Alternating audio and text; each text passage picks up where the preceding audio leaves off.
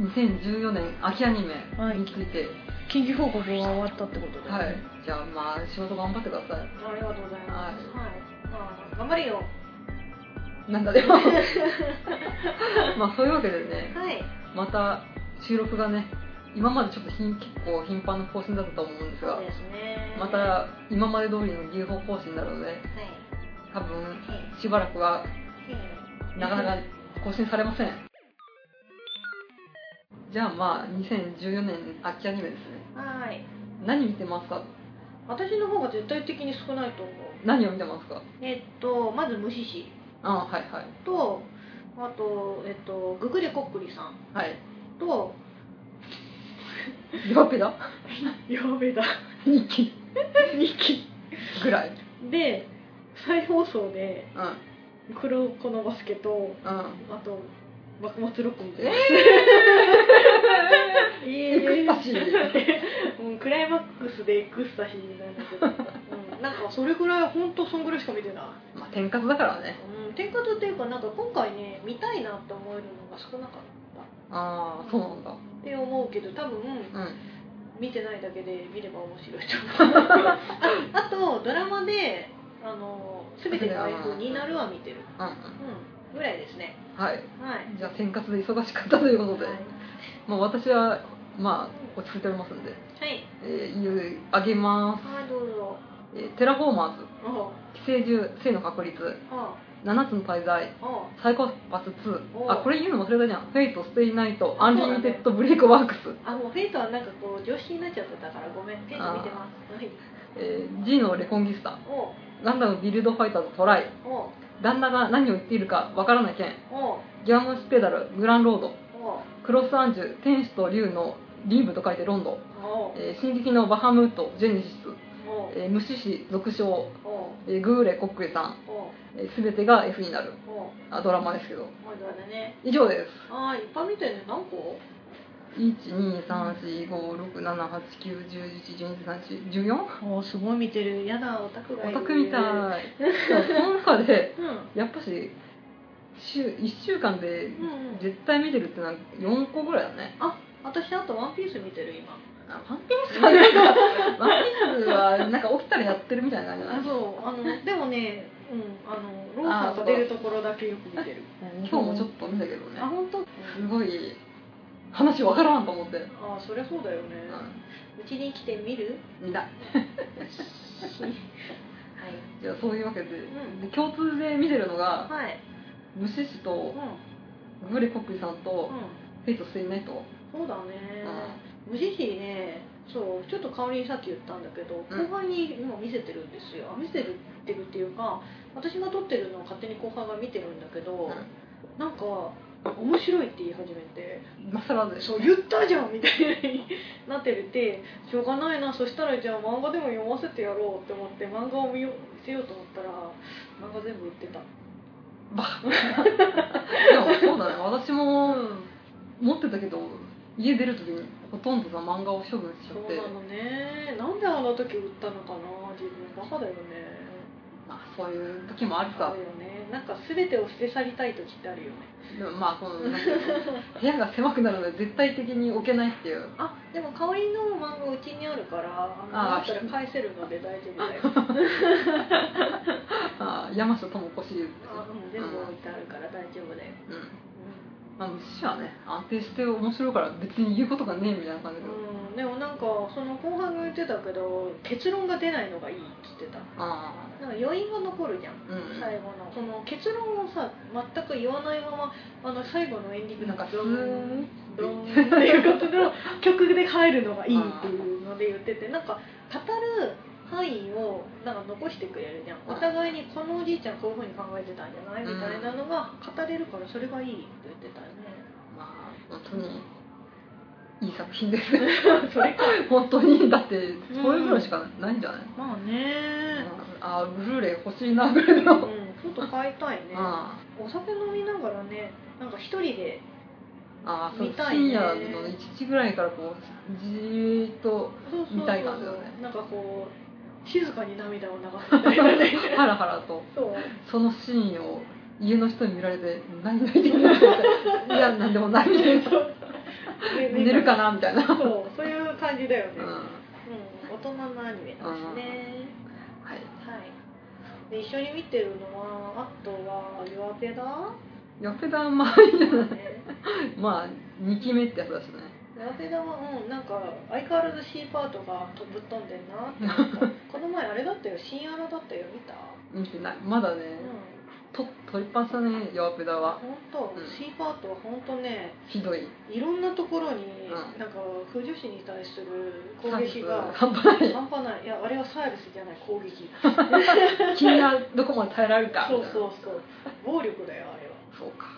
行き過ぎた暴力はねねちょっと控えていただいて本当本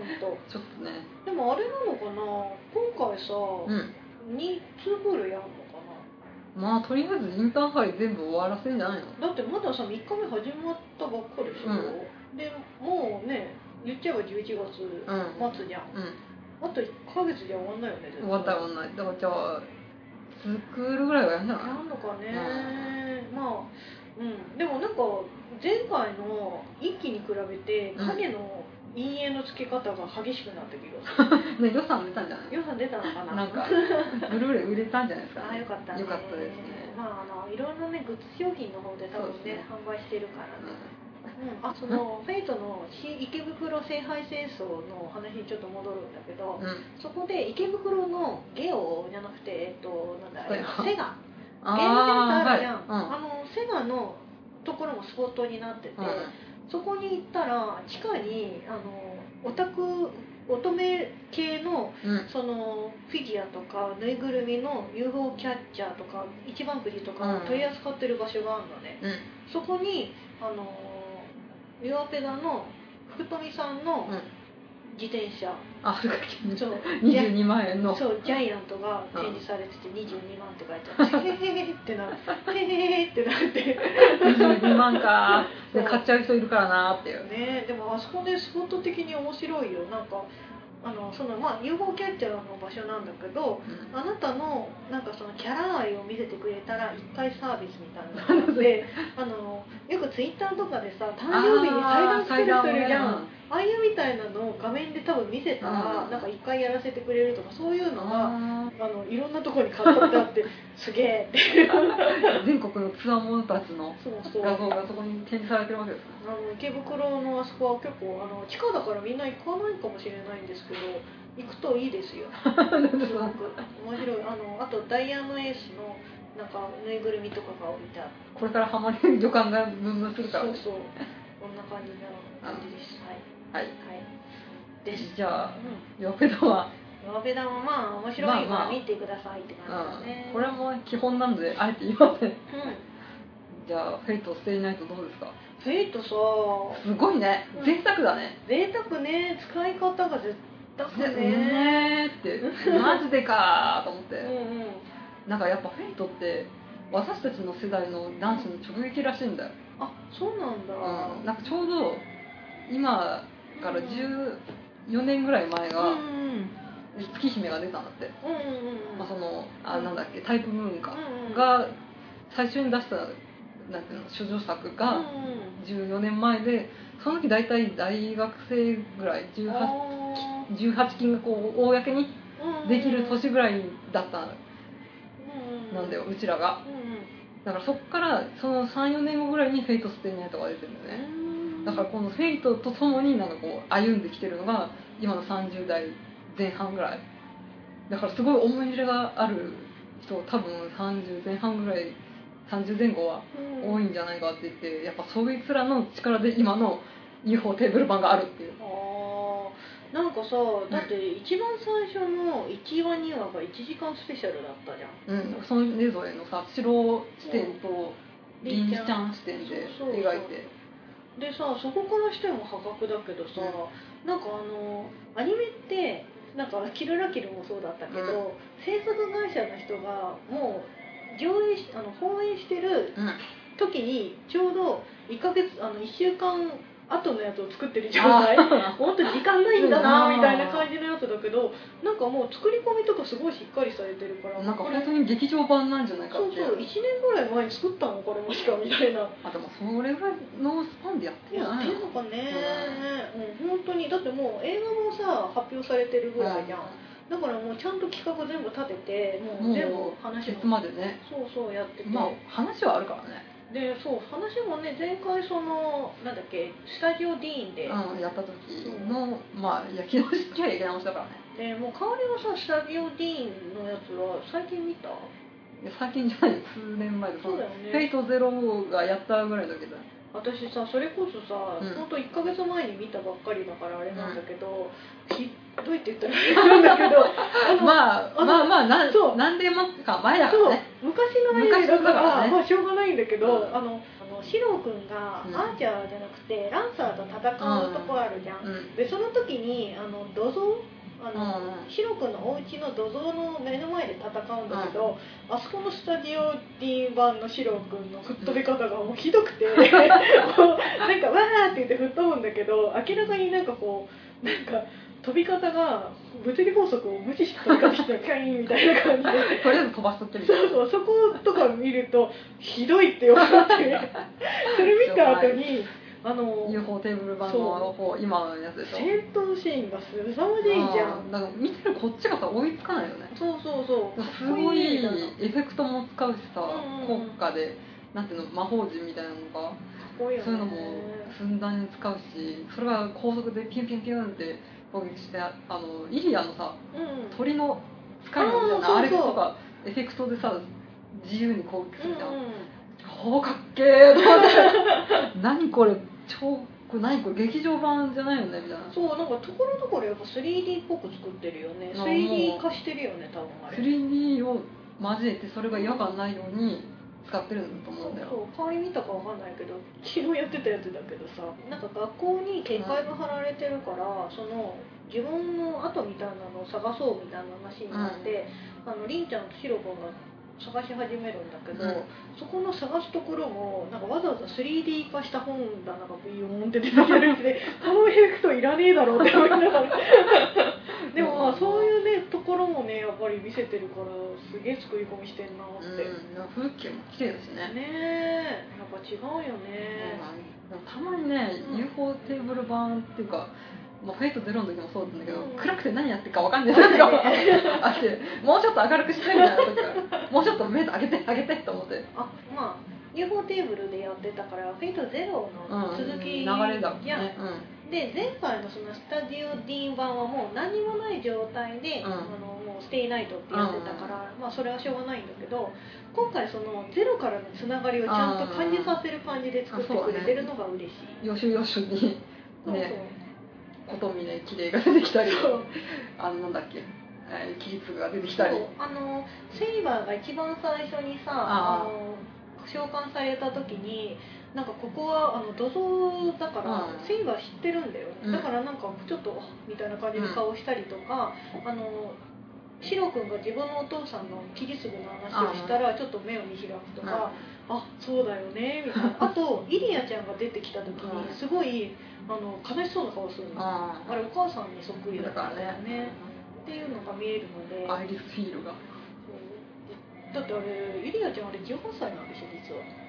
ああでもまうんああの時5歳ぐらいだからみんなと同い年ぐらいじゃないのそうそう大きさがあのちっちゃいけど、まあ、一応成人向け元気だしねうん18歳らしいんですよだからそういうところも見えて面白いなって、うんまあなんでゼロのさ、うん男性陣はみんなレイプ目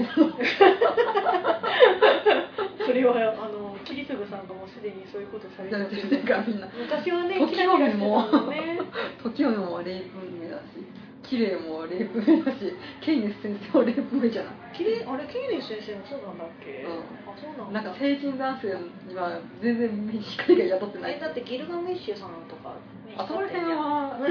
キングフィッシャーのライダーの人ああ大塚明夫そうそうそう大塚明夫は別にキラキラキラキラするうんうんでね私最近知ったからあれなんだけどさうんあのーカラフィナって、うんカラあそうそう融合テーブルのこあののいやカラ違うタイプムーンのうん専属のアーティストみたいな感じあそうそううんで空の教会の曲を作るために改正されたんだってうんだか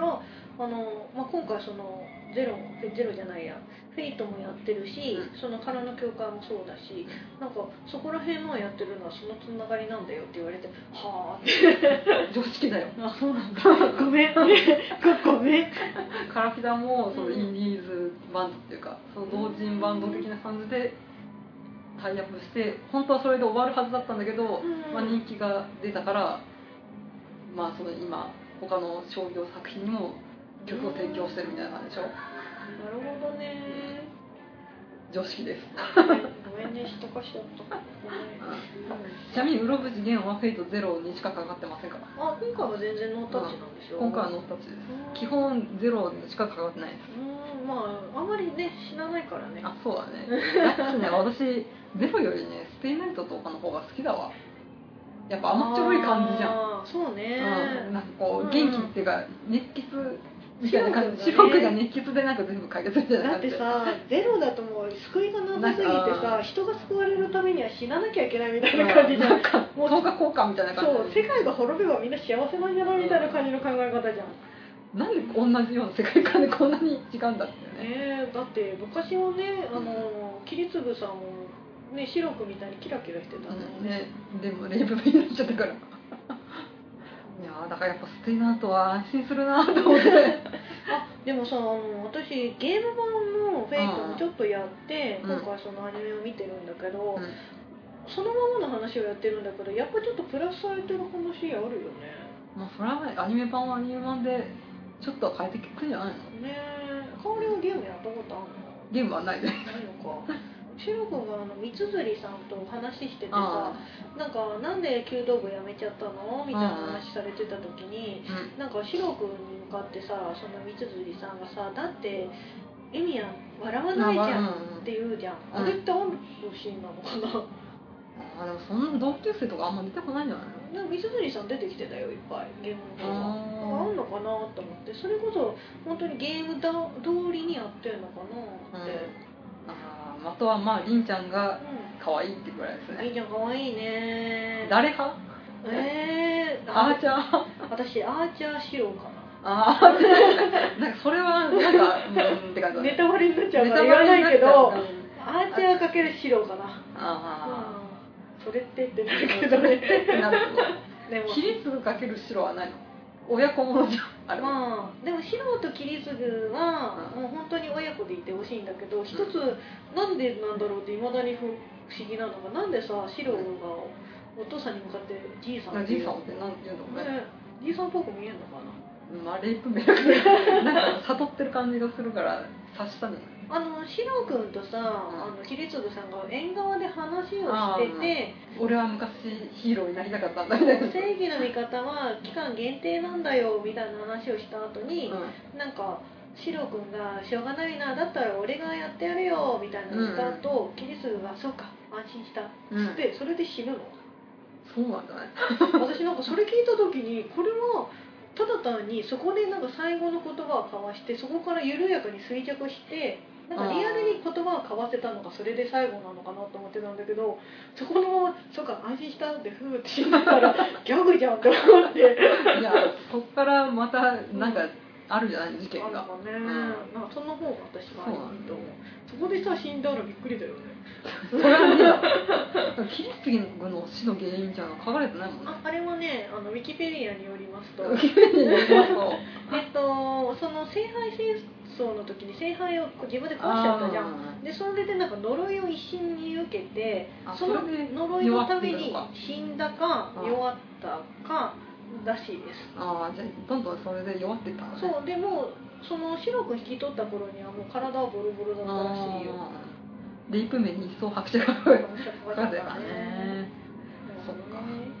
あれは生徒会長かけ る白とかはあ、ある。一世でしょ。あとはなんだっけ、マト兄。マトアにはねあのそうあの後輩と一緒に見てる時に毎回あだ名で呼んでるんですけど「あの下界少女野崎くん」を見てる人は分かると思うんだけど、えっと、生徒会長のことは友田うんって呼んでるあと新次君のことは手島さんって呼んでる髪型でしょそれ髪型でしょ 手島さんだねって話して、まあ私うはん、そういう不女子的な見方をしてなくてりんちゃんにモイモイして終わったえー勝手に言わせておいて でもりんちゃんなんであんなにさ頬をあからめるの可愛いよねなんかアーチャーとの掛け合いってすごい頬をあからめるじゃんでもアーチャーとリンちゃんって兄弟だよねえよくわかんないえね兄と妹みたいなあーそういうことね感じじゃんあうーん、なんかあそこは恋愛にはなんない気がする、まあねうん、どうなのかわかんないけどまああデート終わった後ネタバレ会やろうね ーあちょっとその話もしたいわーやっぱさね主従っていうか12個好きだったからああなるほどねなんかそうういう関係が好きな人は結構好きなのかなと思う、んねキ、ャンキャンキャンキャンしてる主と冷静沈着なイケメン、そうかあれは陽子とケーキかいやあれだなどっちかというと、うん首相と狂気じゃないああそっちかなるほどうねんえ、うん、でもりんちゃん、まあ、賢い子だけどそこまでなんか先を見通せる子じゃあないまありんちゃんたまにねすごい大人見てる時があるけどまあねりんちゃん可愛いなりんちゃんツンデレだなと思いなが いらいツンデレ私に別にあんたのために思って直したんじゃないから ねもうすでに34回言っててテンプレやったもんまあそうだねでもセイバーもある意味ちょっとツンデレっぽいところあるからあああまあれはみんなツンデレなんじゃないかしらまあ、でもセーバーとね、りんちゃんだったらりんちゃんなんだね。ああやっでもやぱ、っでぱも私聖女を怪我したい欲みたいなのがあるのかな。あーでもなんかやっぱり私の中のヒロインはやっぱシロシロ君ウかなシロくんか。あそうそのさ D 版だとさシロ君あの一応冬じゃん場所すごいさ常にさ,さ、うんあのトレーナーっぽいのしか着てなくて 寒そうだなって思ってたんだけど今回ちゃんとジャケット着てたの であここはちゃんと成長してるって思って見てた、うん、あ だってやたらへそ散らしてんだもんーサービスなんじゃないうん一応ネタバレっていうか、結末は知ってるからね。そうだねまあ見ちゃってるしうね、ん。ままああ、こういう風になっていくんだろうなっていうのは分かりますけど。そうそうシロ君とねアーチャーが最後付き合うっていうねあーそう。それそに、うあの、生徒会長と、うマと兄が、ん、付き合うって付き合うそれ言っちゃダメじゃんあ、ごめん。そうそして桜は実は男の子だったと。 あそれはある意味いいねあでもあ。エリーレダーも男の子だったと。イリアは、うん、イリアはそうねでもあれなんだよね映画版はさくらちゃんルートらしいけどさくらちゃんルートなんか話聞くとすごいまあ、どんどん暗くなってくる。暗いよねだからちょっと映画館であの空の教会再びになったら嫌だなって思ってまあでも映画だし15金ぐらいにしてグロくすんじゃないああ嫌だな私あの女の子が痛い目に遭ってるの嫌だ見たくないかわいそういやでももうあの幼少期からハードじゃんあのそ子うそう、まあ、ゼロの時だかかららね男の子がね痛い目に遭ってるのはなんとなく薄みを見て見れるんだけど女の子は本当にねかわいそうで見てらんないんだよ、まあうん、行って行きましょうよ、じゃあ行こっうん、か、は今大丈夫だからみたいに言うからい、見ていい大丈夫見ていいってまあ香りと言ったあのなんだっけ300だっけあ再びにならないように頑張ろうあまあなんとなくネタバレ会っていうかフェイとかやりそうな気がしないよね、うん、ネタバレしたいね、でうんあのフェイトのふふ普段しふ不女子向けの話もしたいですそうねねうん、普通にエロゲーとしてのフェイトはうんうん他のところで語るでしょうから、そうねう我らはねそうです不ね良ですからねん、そうですねはあーちゃんかけるしろと かいでまあ白をかけるアーチャーでもいいよまあいいよそれは 続きましてはいググコクでいきますグかグココかそうねググだってココもうググコクぐらいしかなくないないですねうんググココどうですかググコクねうん中学校2年生の女子の気持ちに戻れるああ昔のねあのオタク腐女子が見るギ女ャグ子っ漫ていうか画オタク女が見るギャグ漫画あーガンガンファンタジーとか思い出すわと思ってそうだねギャグ漫画だけど一応出てくるのみんな美形だからねうんだって声が小野大輔と桜井貴弘と、えー中田ジョージですようんすごいよねうんオープニング買っちゃった私あ中れ田ジョねージが働いたら負けだと思っもているっていうう言ってっから俺のニート生活のためにもって言ってるからねねえ外科少女野崎くんの枠、うん次の枠でやってて、うんうん多分制作会社一緒なんだようんうんやっぱしガンガンって認知相続の会社なんだろうなと思うねあーなるほどね、やっぱし日常系ドタバタじゃんうん、うんうんうんそれってその流れって高橋留美子だよねと思ってそっうか、んだからそれのパロディのパロディを一周巡って今でうなんか今までさ主人公って常識人うんうんうんの主人公と振り回されるキャラいろんな変なキャラが出てきてドタバタみたいなで今回小ひなちゃんはさ電波女という か電波こ電波電子波だよねは少女だからさう、ん主人公からしておかしいみたいなそうだよねだから逆にコックリさんが常識人っていう存在的にはイレギュラーだけれども常識人ってことだよねだからそういう一周巡り巡ってうんうんそういうパロディのなんか最終形態っていうかそういうのかなと思って久しぶりになんかねガンガンってそういえばドラクエ4コンパロディからあ発そしうただね雑誌だったんだそういえばパロディ OK っていうかそういう土壌のとこからできたうん作品なんだっていうのをちょっと思いました、なるほどそこまで深く考えてい たのうんう、うんでそれでやっぱ美形じゃん、ん美形だねうんでしかも可愛くなれる美形だからあそうねであれじ ゃんあのランマとかもさうんうんうんうんランマも女になるけどさ涼河とか豚になったありとちかっすちゃくるじゃなんるよねあとアヒルになったりとうんか,、うんなんかそういう変身もの的 ななんで獣要素あとかもありつつドタバタって高橋留美子だなと思ってーなんか昔の感じなのかなんか最近のアニメなんか最近の漫画の感じがあんましないんだよねああまあちょっと若干時代がかってるところもあるからなうんちょっと見てると神様始めましたかなって思っうんて 神様初めましかったかなと思ったけど私も、そうね、うん、川越じゃないんだみたいなううんんでもなんか要所要所の出てくるギャグが結構ツボに入って面白いああなんかあれだ信楽と小ひなが、あの同じ動きをしてどっちが信楽でどっちが小ひなか当ててみろみたいな時は面白かっあとなんか外れたらなんかその小ひなちゃんと散歩できるっていうやつで血の涙を流すみたたこいないつを小ひな様と見つめるわけにはいかんみたいなどうしていいよねも散歩一択あのなん信楽と散歩一択って方を選選ばさざるを得ないよね確そうか。そう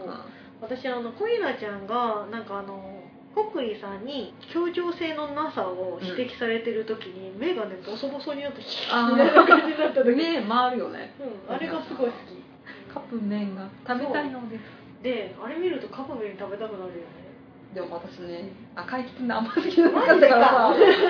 カップ麺食べたいけれど赤いキツネは食べたくないですと思って、えー、えどん兵衛派いや私はあれだねみだらなたぬき派だねあそうなんだあとエンディングがうんなんか春夏秋冬のや つ中華周到なんだけど時間なかったのかなと思ったああ一番最初さ1話目だと国井さんだけの1話絵がどんどん近づいてきて終わるじゃん、うんで2話目で犬神さんとの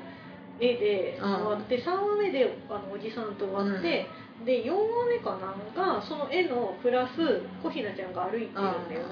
時間なくて最初に1枚絵だけあげたのかなって思ったんで、まあそんなに生活事情はね、オープニングが秀逸だと思いました以上です、以上ですはいこれも誰派とか言うああそうねやっぱこっくりさんかな私世話女房的な感じのああおかん独占好きだからそうお父さんっぽいじゃんお母さんだけどお父さんじゃん、まあうちの娘にそう手出すなまあみたいなみからうんちょっとね信楽さんはもうダメ男すぎて ダメそうですねクズ野郎だからねそんなでもあの中田ジョージさんを今回そのフェイトとさうん文法語で使ってるじゃんうんこれ絶対マットあるなって 思ってだってこの前あれやったもんフェイそのアーチャー登場シーンのところをうんずっとスペースダンディーで言ってるっていうのあったもん、あるあるって思ったあると思いますまあ私もコックさんだねうんおじさんだと思うでしょそうねう可愛い残な念ねコックさんでしたそれさこ一周回ってでしょ、そう一周回って二十歳ぐらいだったうんら、信楽おじさんです私そうだねしかも受けでしょおじさんうんそうね狐かけるたぬきみたいなやつでうん今は別に、まあコックリさん単体でま可愛いよね、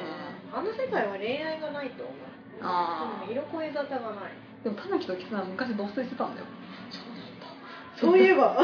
まあ、壁をぶち抜いてあれだけど あそっかそして世話をやりなんだよあそうだよねでなんかたぬきさんがさなんかあの小ひなちゃん助ける時にあいつを悲しませるんじゃねえみたいなこと言ってたもんねはあ昔の男 なるほど目覚めましたまかあ目覚めちゃうとこなんだねいけないいけないでもあの中には恋愛はないの小ひなちゃんを小ひなちゃんをあのみんなで育てる漫画だから疑似家族漫画なんだみたいなねえ昔さまあキツネじゃないですかぽっくりさんはうん昔のようこ来るまだよねと思ってそうだね銀ギツネだよねなんか私あんまり二次元キャラにうん恋をしないんですけどうんうんクラマだけは唯一無二でああそうね初恋の相手にしてうん最後の初恋だよ多分恋俺だよら世代にはクラマはなんかビジュアル的にねうんクラマと妖精に惚れるんじゃないかああうん妖精はもうそこではもな、うんうん、う私の恋心はもう二次元ねああそこで終わったんだかね終わってしまったんでなんか妖精最初で最後の恋がクラマなんかかっこいいこと言ってるけど男だから ねうん、あんまりねこうんう乙女芸的な感じでギャーってなったことが今も昔もないんだけどクラマだけはなんかこう盲目的に好きみたいなのがあああっとて、やねっぱ小学校5年生ぐらいだったから、あのビジュアルはなんか惚れるよねね、しかも冷酷無比な銀髪の銀狐だよ、でもさ今回そのコプリさんまあこう普通のなんかこう世話焼き女房的なところしか出てきてないけど、うん、これでちょっと残虐なところをやったらみんなよろるってな るんだろうなコ話ヒにのないけどねためだったらみたいなそうねそうそうでもまあこうそういうの植え付けられてるじゃんうんうんうん陽子って銀髪長髪の陽子は冷酷無比みたいなイメージのとこからあの世話陽子の黒潮の五つ文字っていうそうだよね何これ燃えると思ってまあでも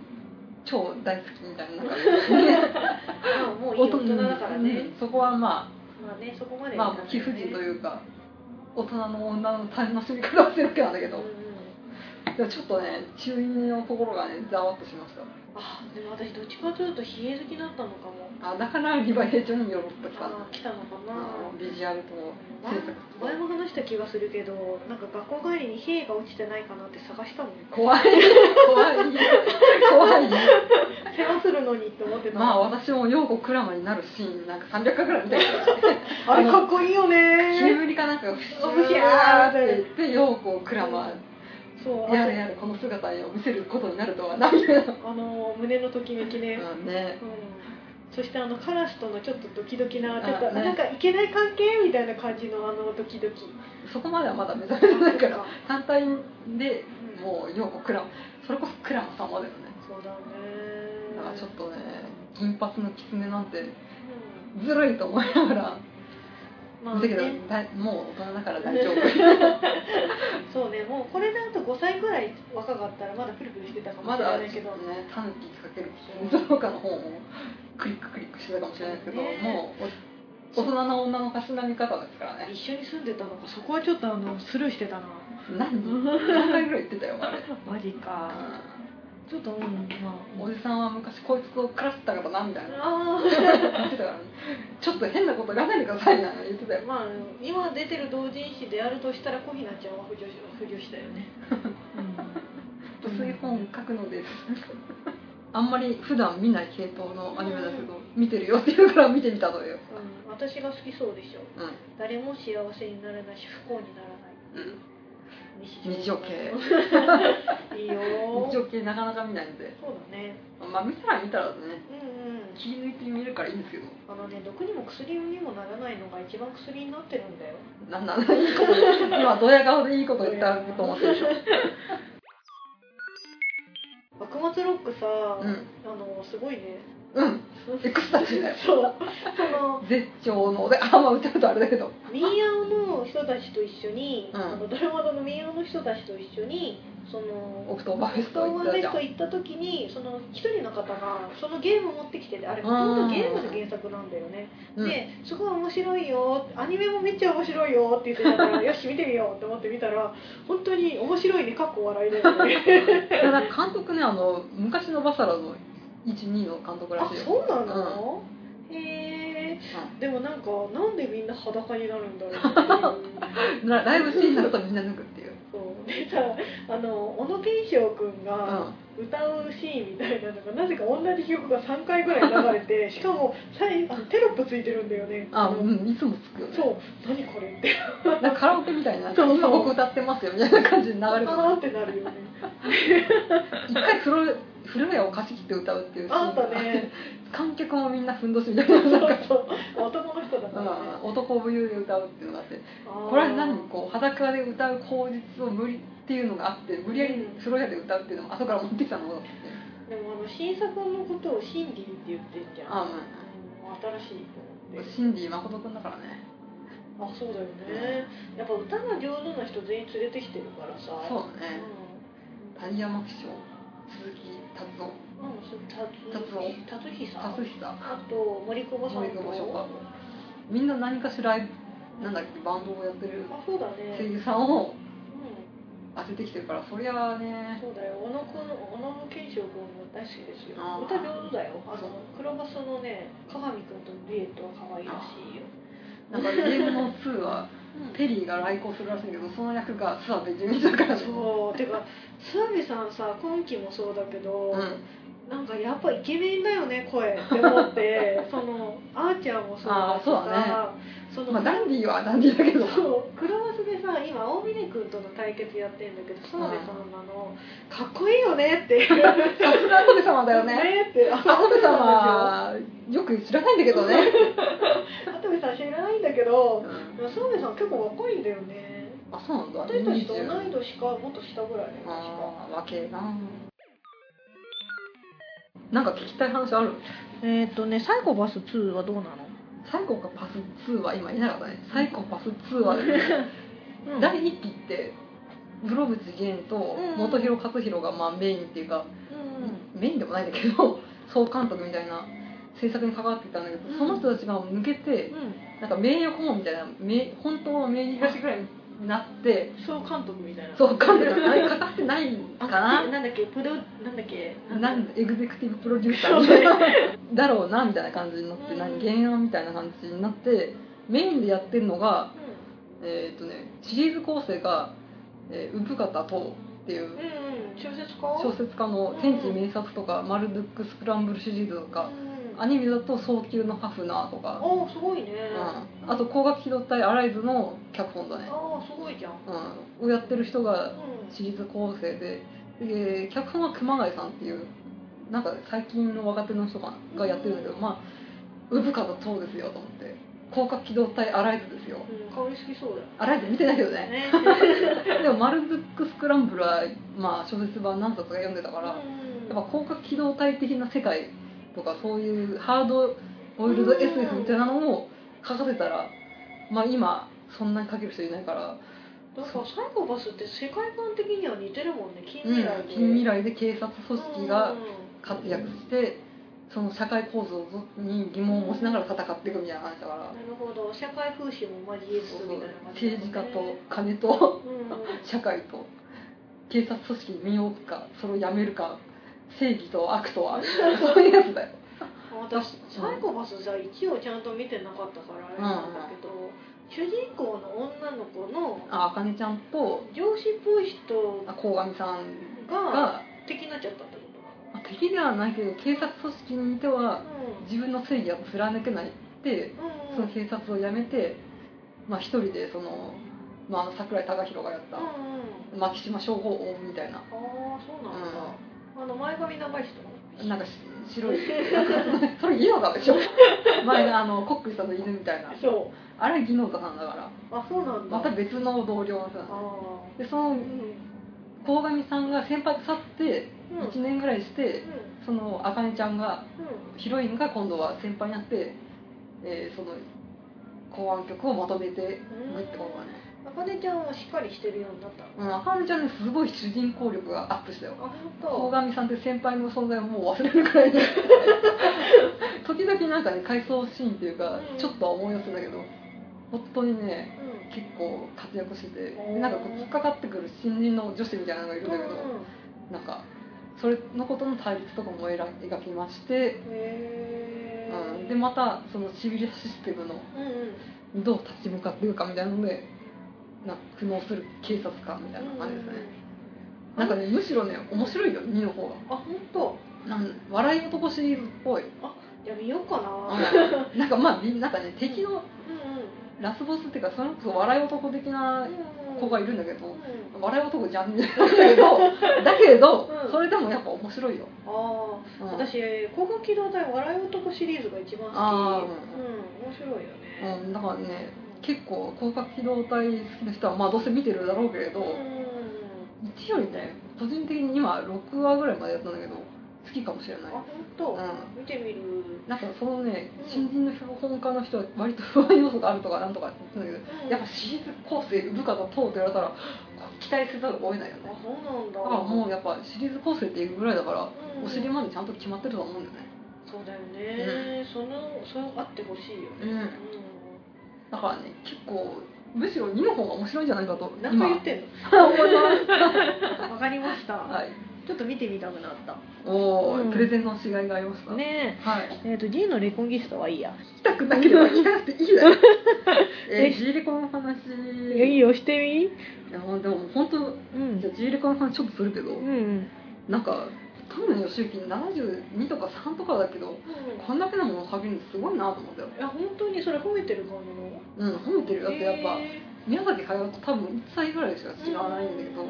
やっぱし宮崎駿ってこういう絵が描きたいああいう絵が描きたいこういうシーンが動いてるのがかっこいいこういうのが面白いって絵の方がやっぱ先行するーあー作家なのかなと思うけどやっぱ富野義行って世界観とか物語とか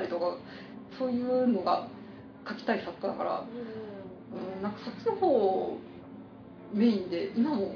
練って書けるってすごいなと思ってんへーなんかお話をこうどんどん進ませていくっていう力、でもまあ時代がかってるんだけどこんなセリフ最近の子供いね言わねえよみたいなえでもあれなんじゃないのなんか最初にさその D のレコンギスタやってた時に、うんなんか大人は別に見なくていいからそのあガンダム好きの大人が子供を連れてきてくださいみたいな感じの宣伝をして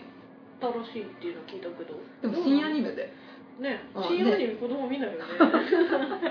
でも結構ね、うんなんで白富野黒富野みたいな感じでん 最初は何キングゲイナー的な明るく楽しい学園生活うんワイワイみたいな感じでやるのかなと思ったらなんか3話ぐらいからうん人とか殺したりとか結構、えー結構なんか事故で仲間を殺したりとかしてて 黒い部分がちょっと徐々に出てきてるっていう感じであれガノさんの人が言ってました香りが言ってたんだっけトイレがあるってあそうそう ガンダムにトイレがあります あのコックピコックピットがあって、うんまあ座るじゃないですかうんその僕となんかこう椅子がパカッと開くようになってそこがトイレっていういらないよねその設 定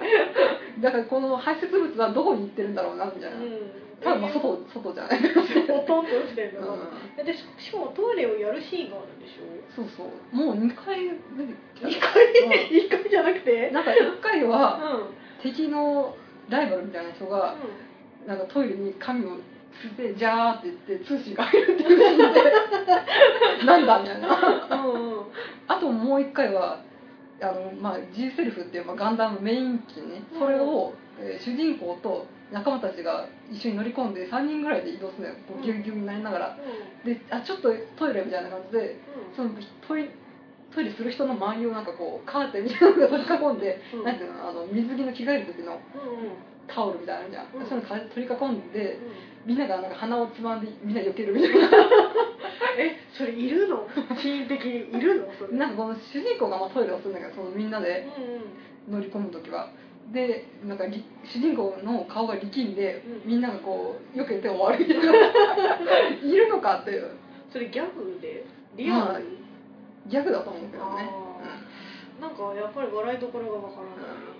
エンディングの曲が「元気の G は始まりの G」うん、昔のアニメか、まあ、富野義行がね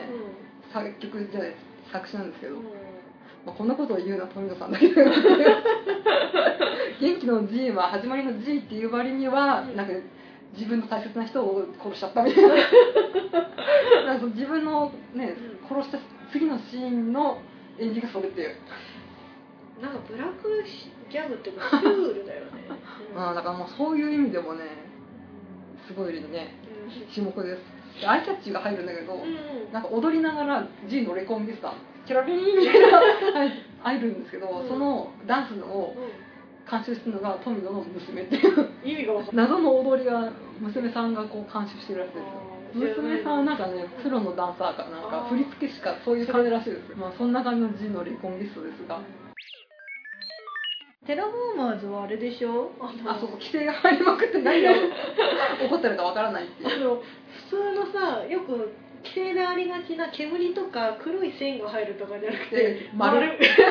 おかしい丸よっていねう、黒丸でしうょん、あのこう全裸になっちゃってお笑い芸人の股間を隠す丸みたいな感じ で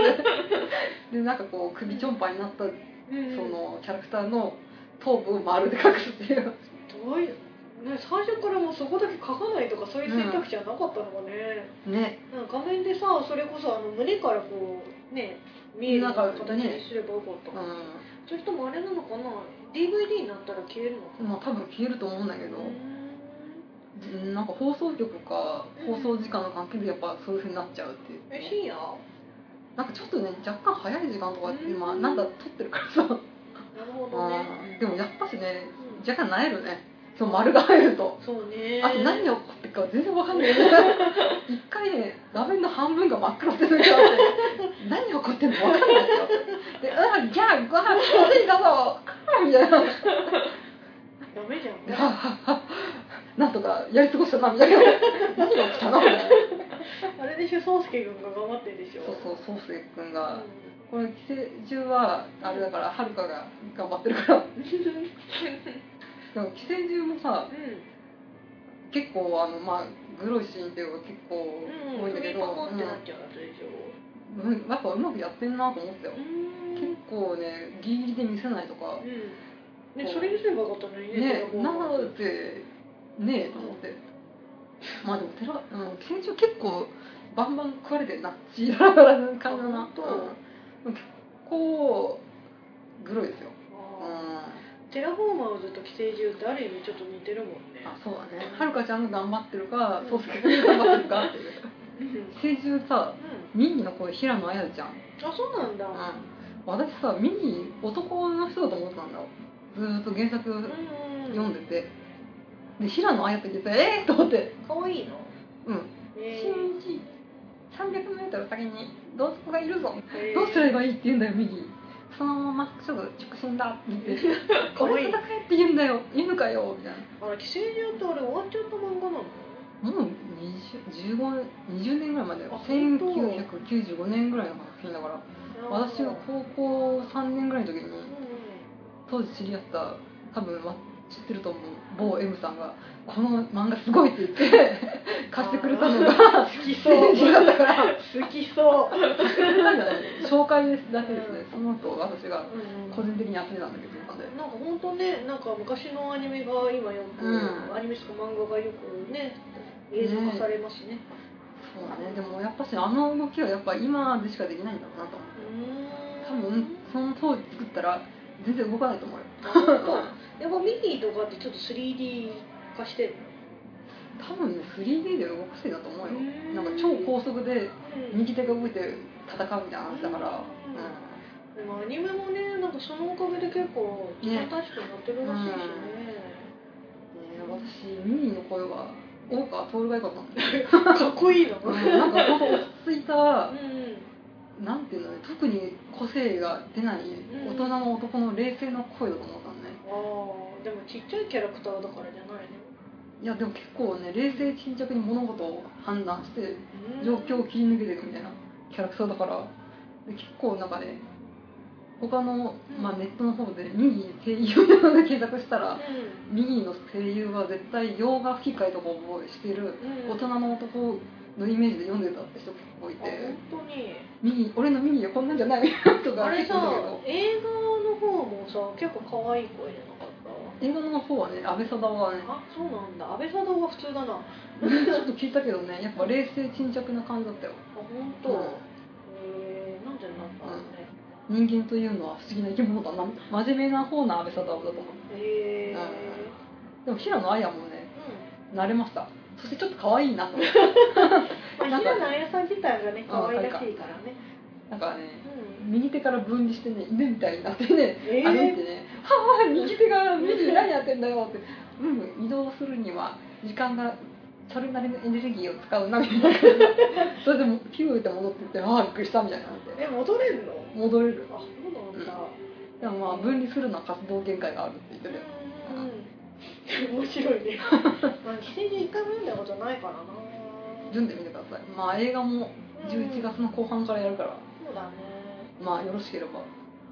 うん見ていてくい見てはるかちゃんですね声そうだねあすごいねうんしんいちくんがボソボソ喋るからえー、あはるかちゃ んじゃんうんはるかちゃんだとあんま動じなさそうだよね、どっちかっていうと光一くんよりはるかちゃんよりさ、へえ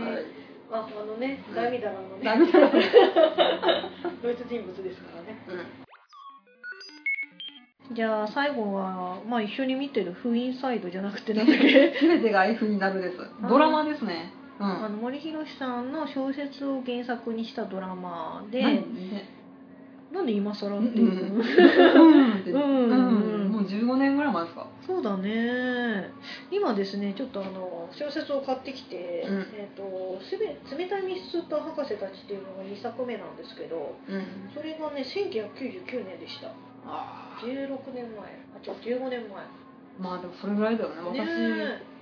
高校大学と読んだもんえあそうだね私も大学の時読んでた昔私小説 FC っていうジャンルにいまし たかなりこの講談社メフィストうん賞のなんていうの講談社メフィストって賞があってそれに受賞さした作品を網羅してたんだねうん、あそうだねあ京本夏彦とかねそうだ綾よ辻由紀人とかさ島田総司、うん有栖川有栖篠田真由美あー前吉高清涼院流水などなどあそこら辺私も読んでたわ今で大活躍の西尾維新先生がうんうんメフィスト賞も多分影響を受けてあそうなんだ書いたっていうのからこの人たちがいなかったらうん西尾維新はいなかったですね、いや別に今あの全然活躍されてる人たちだから、うん、まあ今もね第一線でやってますけど、ねえでなんか森博自体がさその作品をうんあのもう生み出しちゃったらどうでもいいっていうかあそう なんだ煮るなり焼くなり好きなように扱ってくださいとなんかあのもともとさ名古屋大の助教諭そとしてたのね、でなんか普通になんかもう作品は作品として、うんなんか愛情とか持ってるのもちょっとおこがましいっていうかなんか独特な考え方を持ってる人だよね やっぱ理系は違えなみたいなそうそうそうドラム化したい話は何回か出てたらしいよ、あそうなんだななんんかかそれでも「あどうぞどうぞ」してるけどなんか実現化しなかうっーてんなぜか今回はしたみたいな感じなんだってそれはガリレオの2匹目のあー土壌的な全てが F になるの F は福山の F なんじゃねえかなるほなるどほど実に面白いって最後にして解決するじゃないか才川先生というか先生がバトルみたいな、あーなるほどねうでもなんかやっぱりさその私のツイッターのフォロワーさんとかフォローあフォローしてる方が、んうんやっぱりあのそういう綾辻ゆきととかお好きな方とか、私たちの割と青春じゃないですそうかそうが文学少女は行ってなんかいろいろ最初に私見てなくて最近はやっと見たんだけど、うん一番最初にさその才川先生のパソコンが Mac じゃなかったあっていうので大騒ぎしてたじゃんあ本当にね、うん Windows8 かなんかで、本う当、んそうだよねその頃さその Mac が全然普及してないのに、Mac を使ってるっていうのでなんか才川先生の代名詞的な感じでやってたもんね Mac を使ってタバコを吸ってコーヒーを飲むあそうだよねそしてメガネっていメうガネ ねメガネかけてねねでなんかまあ今回その私見たのが「封印サイドの」うんあの解決編うんなんか話的にさ事件編と解決編でそうね2話構成じゃん、うん解決編だけ見てあのトリックとあのネタのそのネネタ話だけは覚えてたわけよ、うんだからそれで普通に見ててあ面倒普通に面白いじゃんと思ったんだけ どなんかちゃんとこのもう内容を覚えてらっしゃる方からすると、うんあのシーンがないこのシーンがないみたいな感じで結構なんか中途半端っていうかああーんままあり面白くないっていう話が出てるらしいねまあでもこれ一冊やろうと思ったら2時間じゃ足らないよねうんでもフリーサイドこの前読み返したらさ結構さうんあのなんだっけその鵜飼さんっていう刑事さんから情報を得るために、うなんか犬の散歩をしている萌えちゃんとか、うんあのお茶会で着物を着ている萌えちゃんとかそら別になったみたいな そういうシーンがなかったなってお思って茶会の思いちゃうシーンなんですみんなねでも萌えちゃんはショートカットだったよねそそうういいううカッのトだっでもあれだよねた、うん、かなりロングです竹井絵里ちゃんは竹井美ちゃんも可愛いけどね、あでも多分、うん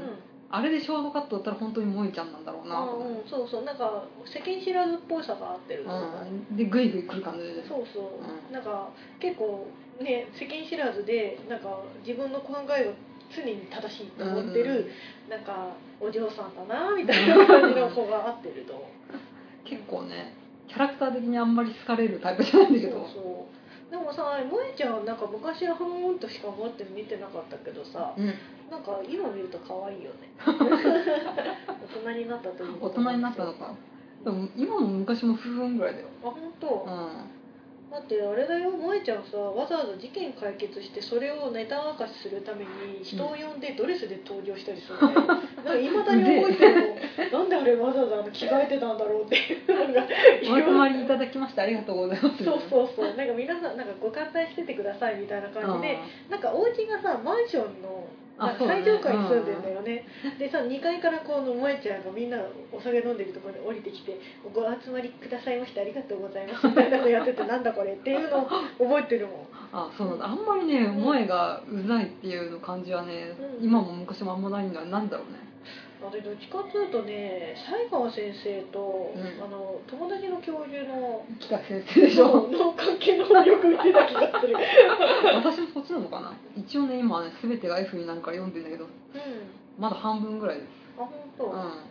あそれこういう話だったと思ってそうそう忘忘れてるよね忘れてるねあーそして時代が時代だからさうん携帯とか今あったら使うのに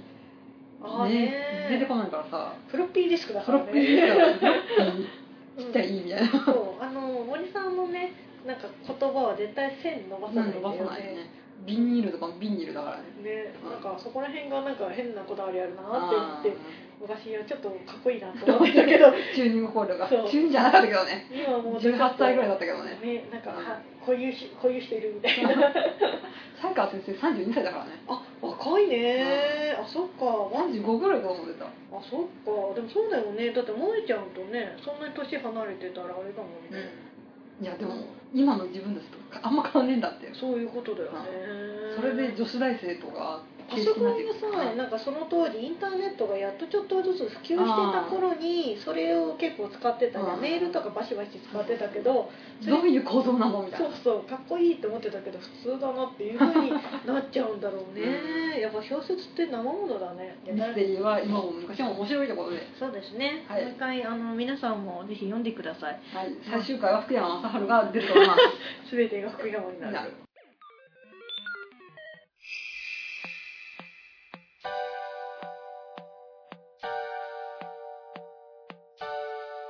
じゃあ長い時間やっちゃってますので次回はだから多分年明けだと思いまあ本当。じゃあ皆さん良いお 年をすメリークリスマス早いよ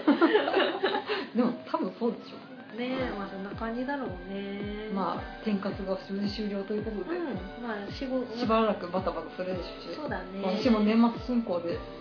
バタバタすると思いますのでうんとりあえず私頑張ってモンハン G さんから卒業する はいわかりました私も忘年会続きで風邪をひかないようにしますてかアカルトルーム一緒に倒してくれる人を募集中です忘年会であそうなんだっけ日本エルヒテル連合のう真似をしたいと思いまんあやってみればすなんかね何人かにうにあききみちゃんの真似に似てる似てるってもてはやされて、うん今調子乗ってるんです私じんやってみなよゃあこれで締めさせていただきますよろしいですかはいよダメよダメダメ 似てる似てるありがとうございましたでもねあれだよモノマネってやればやるほど似なくなるからあじゃあ小出しにした方がいい、ね、私にした方がいい私も昔あの「おうスーパーミルクちゃんの徹子にめっちゃそっくり」って言われたんだけどやりすぎて似なくなったもんうんじゃあ「ちょっとミーク」あもうほら全然似あてないももんう以上ですはい、お疲れ様でしお疲た。れ様ですえっ、と、なんだっけ。フルリティサーティでは、はお便りを募集しておりますい、メールブログコメントツイッターからお待ちしておりまはい、よろしくお願いすよろしくお願いしまえす以上のお相手はーマシモと香りのみそじ声オタク美女子2人でお送りしましたはーいメリークリスマスえっといい良いお年を。